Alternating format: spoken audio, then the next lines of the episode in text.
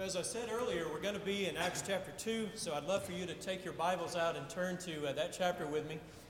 Appreciate so much the thoughtful way that these men have led us in worship already today and the preparation that they put into saying something that's meaningful to us and leading songs that are appropriate to the message of the, of the day. So, I appreciate that so very much. We have that uh, today, and we have it every week um, from different folks who lead us. So, welcome, welcome today. I'm so glad you're here. Uh, once again, happy Easter, happy Sunday. So glad that we get to be together to uh, celebrate what God has done for us through Jesus Christ, and we commune with Him, and it's just been a blessing to us. As Merv said, a group of us were in the Philippines a week ago.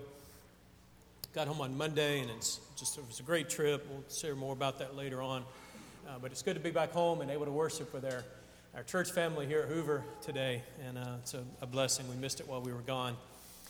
Um, the, uh, the, the, church, the early church, the church that you read about in the book of Acts, had a, had a very simple message. Uh, it was a message that they repeated over and over again, and it was what drew them together as believers. It, it, it brought them together on a weekly basis more often than that, really. They came together daily, at least in Jerusalem for a while. But they did something special on Sunday. They did something special on the first day of every week. The message that they preached, the message that they proclaimed not only on Sunday, but every day of the week, and, and, and the message that permeated the preaching of Peter and Paul and the others, and that influenced the believers' lives and, and it made them different. It, it gave them this commonality that drew them together as believers was that the tomb was empty. That Jesus Christ was crucified and that he was resurrected on the third day. And that was the message. I, I, again, I, I said this earlier and I've probably said it to you before, but I'm, I'm constantly amazed by, I'm often amazed by how often this theme is mentioned in the, in the, in the Bible. And uh, in, in, you go through the book of Acts and you look at every sermon that was preached, that's recorded. Here's the one in Acts 2, uh, some that Paul preached. Um, and and you, what you're going to find, what Paul wrote, what you're going to find is throughout, when it talks about Jesus, it usually is going to say something about his death and it's going to join that to the resurrection. In fact, in 1 Corinthians 15, when, when Paul is saying, This is the message, this is the basic message of the gospel Jesus Christ was crucified, Jesus Christ was buried, and he was raised up. That's what he says in 1 Corinthians 15, 1 through 4. He says, This is the gospel, the crucifixion of Christ the burial of Jesus, and the fact that the tomb was empty that Sunday morning. And so it's no surprise to us when we come to the first sermon that was preached after the death of Jesus, the first gospel sermon. Jesus had spent some time with the apostles, of course, but this is after the ascension of Christ. He has ascended to the right hand of God the Father. And then you've got, in the very next chapter, that was in Acts 1, the very next chapter, you've got this first sermon that was preached. And it is interesting. If you had to, if you had to sum this sermon up in a word, it would be the resurrection. It would be the fact that the tomb was empty, that God has raised him up. And so it's all over the place. And I want us to focus for a few minutes on this Jesus. I love this expression here, the title of the message today. And um, I hadn't noticed how often that this expression is used in the, in the New Testament. In fact, you've got, you've got it used in Acts 1, eh, which, is, which precedes what we're going to talk about today. But when the disciples were gathered together and they were trying to figure out what was going on. They were talking to Jesus, and then all of a sudden he ascended up in their presence, and they were watching him, and he disappeared into the clouds, and they were trying to figure out what in the world's going on. The angels appeared to them, and they said, in verse 11, they said, why, why, are you, why are you standing here looking into heaven? What are you doing? This Jesus who was taken up from you into heaven will come in the same way as you saw him go into heaven. That this Jesus, this, this Jesus is as Brother Harold was talking about in our communion thoughts this morning, this Jesus, this expression here, is used. In fact, Peter uses it several times in his sermon in Acts 2, and we'll, we'll look at that. It's interesting when, when they're talking about Jesus, they say often, this Jesus. There were a lot of Jesuses. That was a common, it's a common name. They're not talking about the Jesuses, all right? They're not talking about, they're not talking about anybody normal. They're talking about this Jesus. Separated him from all the others who were crucified, separated him from others who had done amazing things. This Jesus has been proclaimed to be both Lord and Christ. That's where Peter's going to go with it in Acts 2. So, so this Jesus, let's think about it. Peter starts his sermon in, in Acts 2 14 when he stands up and he defends some accusations they were saying. They were speaking in languages they hadn't studied, in tongues, different languages, and uh, they were accused of being drunk. And he said, This, this isn't drunkenness. It's too early in the day. This isn't drunkenness. Um, we, uh, we're only doing, verse, verse 16, we're only doing what was uttered through the prophet Joel. And he quotes from Joel chapter 2 and verses 17 through 21. But look at verse 22. He says, Men of Israel, hear these words Jesus of Nazareth, a man attested to you by God with mighty works and wonders and signs that God did through him in your midst, as you yourselves know. I want to walk through this sermon with you a little bit. We'll move kind of quickly through the first part of this because I want you to see the, where, where Peter is going with it. But he, he starts out by saying, Jesus of Nazareth, who was attested with mighty works. So he's saying, you, you know, what he did showed you that he was not, he was not just a man, right? He's not just a, another Jesus. He's not just one of the many Jesuses or the same word Joshua. He's not, this, he's not just another Jesus, another Joshua. This Jesus of Nazareth was attested to you by God with mighty works and wonders and signs that God did through him in your midst, as you yourselves know. Peter's talking to people who knew what Jesus had done. I mean, they had these these folks had seen Jesus. It's, they had they had seen the, the mighty works. They had witnessed the people who were disabled to get up and walk. They had seen those who were blind to be, begin to see, those who couldn't speak to, for their tongues to be loosed. It was, it was an amazing thing that they had seen, but many of them had turned their eyes away from it, been convinced by the religious leaders of their day, and not let the evidence point them to what they should have known, and that is that this Jesus is not just a man, right? This Jesus was attested to you by God with mighty works and wonders and signs. But then look at this. Verse 23 this Jesus. So Jesus of Nazareth was attested to you by God with mighty works. But verse 23 this Jesus was delivered up according to the definite plan and foreknowledge of God. You crucified and killed by the hands of lawless men.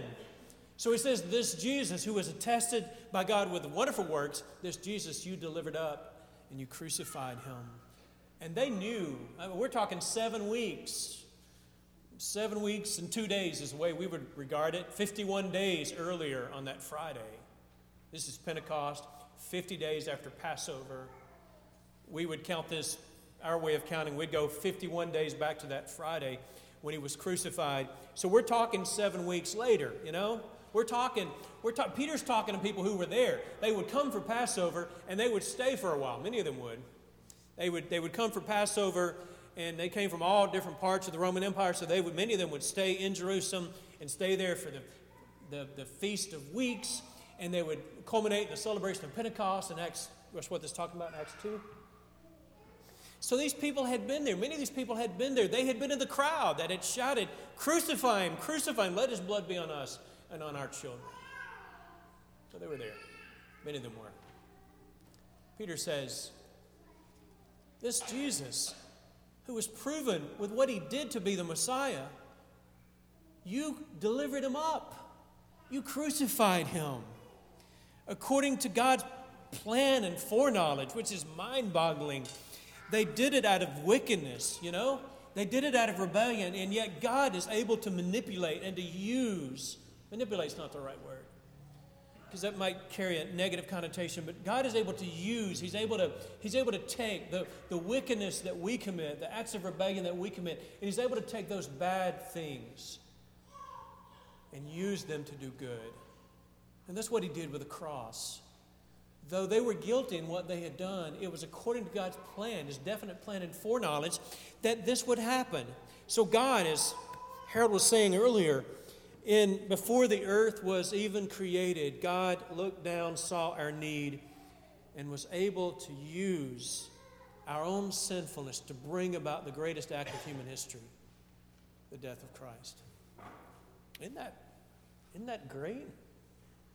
Crucified and killed by the hands of lawless men, verse 24, this Jesus God raised him up. This is where Peter's been going with the sermon.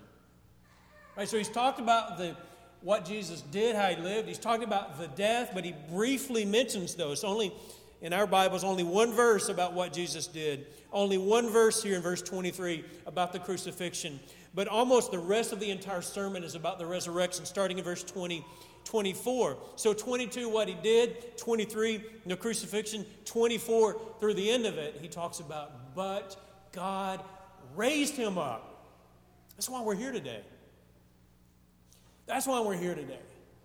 There were a lot of people who did amazing things. There were a lot of people who were crucified. But God raised this Jesus up, losing the pangs of death, because it was not possible for him to be held by it. Verse 25 For David says concerning him, this is quoting from the Psalms I saw the Lord always before me, for he is at my right hand that I may not be shaken.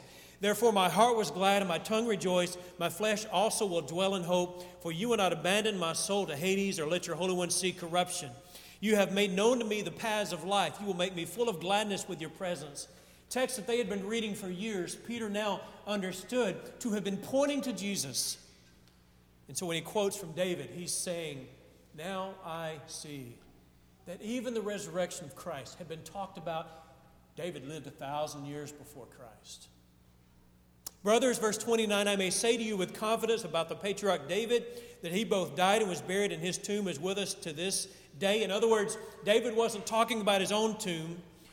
Verse 30, he's talking about being a prophet, knowing that God had sworn with an oath to him that he would set one of his descendants on his throne. He foresaw and spoke about the resurrection of the Christ, that he was not abandoned to Hades, that is, where the dead go, where you go when you die nor did his flesh see corruption. His body wasn't in the tomb long enough to decay.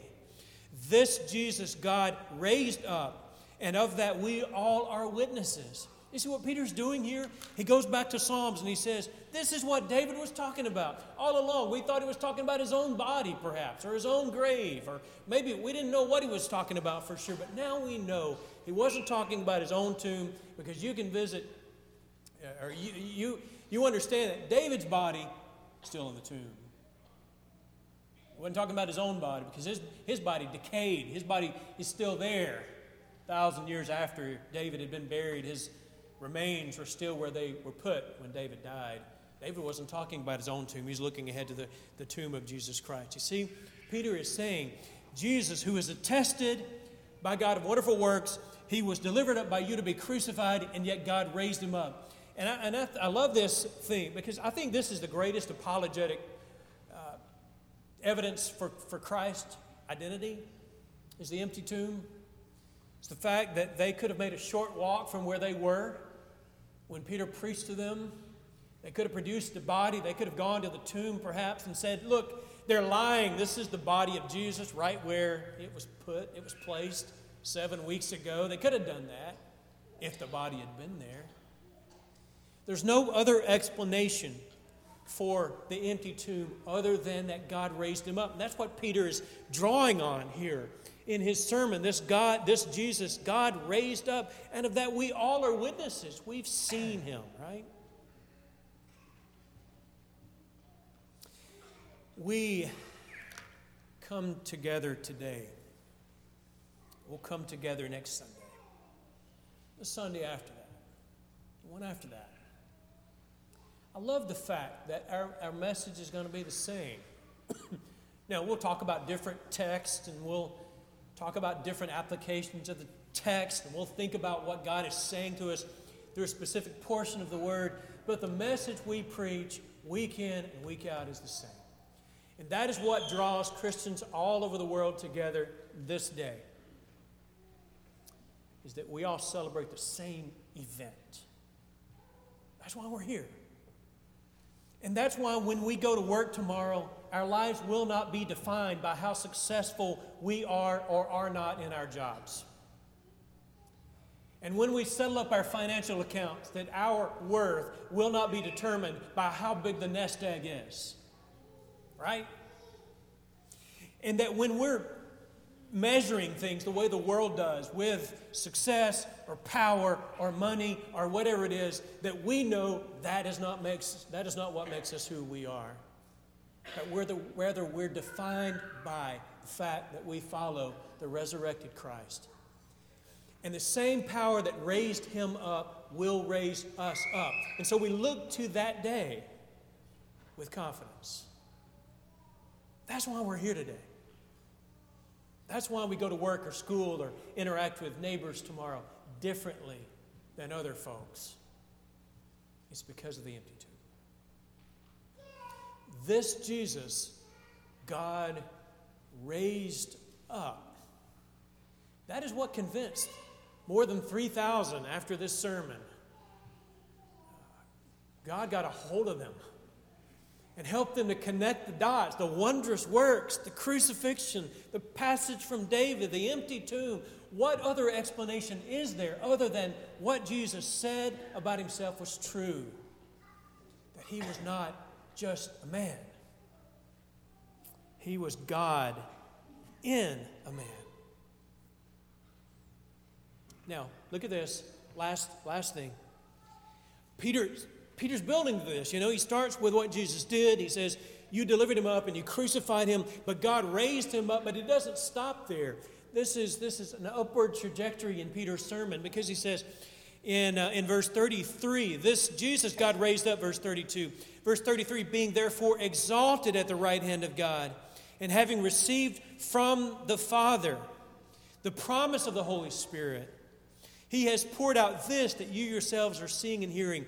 For David did not ascend into the heavens, but he himself says, The Lord said to my Lord, Sit at my right hand until I make your enemies your footstool. Let all the house of Israel therefore know for certain that God has made him both Lord and Christ, this Jesus whom you have crucified. You see Peter's trajectory here, what Jesus did, the crucifixion, the resurrection, but then the exaltation of Christ. He ascended and was exalted through the resurrection to the right hand of God. Peter says this is where the story of Jesus was always going. In verse 36, you know, he uses this word therefore. Oh man. Therefore. What in the world does that mean? You know, I mean, he can talk about a lot here. Peter says, verse 36, therefore, based on everything I've said, what, what he did, the crucifixion, the resurrection, through the exaltation. Therefore, you need to know that God has made him both Lord and Christ. Look at it. This Jesus, whom you crucified, God has therefore made him both Lord and Christ. He is Lord and Christ, the one you crucified. This Jesus, this Jesus. And perhaps we ought to say something more about the therefore. Therefore, he's made him both Lord and Christ. What does that mean for us? Therefore, we go to work differently tomorrow. Therefore, we, we engage in our marriage relationships differently, our relationships with anyone differently. Therefore, we live a different kind of life. Therefore, our lives are called to be holy and sanctified. Therefore, because we follow this Jesus and because he is both Lord and Christ, we're, we're different now. We're called to be different. And I think there's a challenge for us, especially on days like Easter Sunday. And as we've already said, I'm thankful, and I think we're all so grateful that people throughout the world are calling on Jesus today, perhaps, and, and taking a break from their busy lives. And at the dawn of spring, you know, as spring begins, we, we think about that empty, empty tomb.